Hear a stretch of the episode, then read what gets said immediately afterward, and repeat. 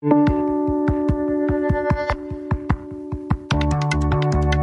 now for our Friday StoryCorps series.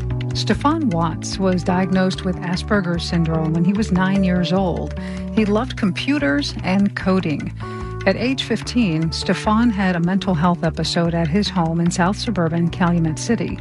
His father called police, and shortly after they arrived, they shot and killed Stephon. At StoryCorps in Chicago, his older sister Renee spent time with mom, Danelene, talking about Stephon's life.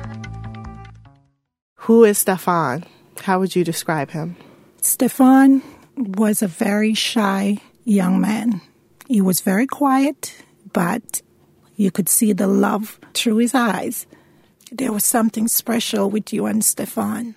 I was in college. I was studying um, C sharp and JavaScript, and I was like really intense in learning how to code.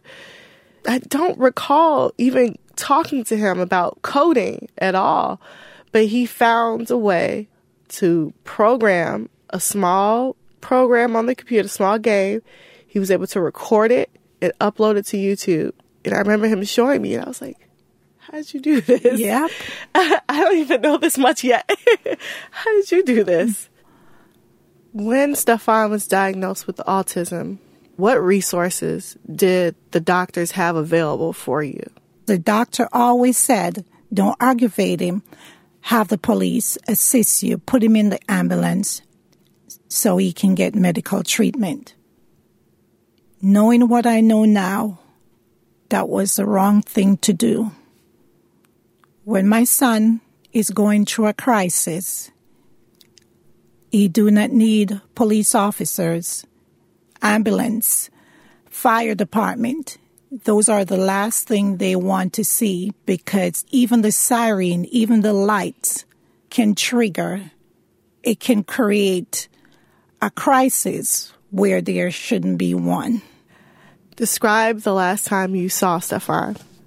Oh, that one is heavy the very last time I saw Stephon, I came in from work that morning. I was working night shift. I make him breakfast. We talk about going to Jamaica. I gave him his medication. He picked a star. He always pick a, a star of his choosing to place on the calendar, a special calendar when he take his medication. And I went to bed. That was the last time I saw Stephon alive, February 1st, 2012. The next thing that waked me up out of my sleep was a loud bang sound. And just as I got out of my room and into the kitchen, there was two police officers at the door and there was two more at the top of the stairs and two by the back door it's really hard because I don't I don't talk about Stephon. I know. I don't describe him to anybody. I know.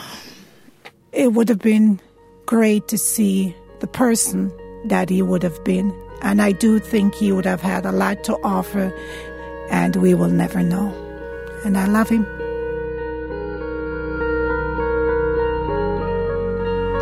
That was Danelene Powell Dickens talking about her son, Stephon Watts. A bill inspired by his death passed the Illinois House last month and is now pending before the state Senate. StoryCorps is a national initiative to record and collect stories of everyday people. WBEZ's Bill Healy produced this excerpt. If you'd like to record an interview, you can do it virtually through StoryCorps Connect. It'll be archived in the Library of Congress. More at storycorps.org slash Chicago. This is WBEZ.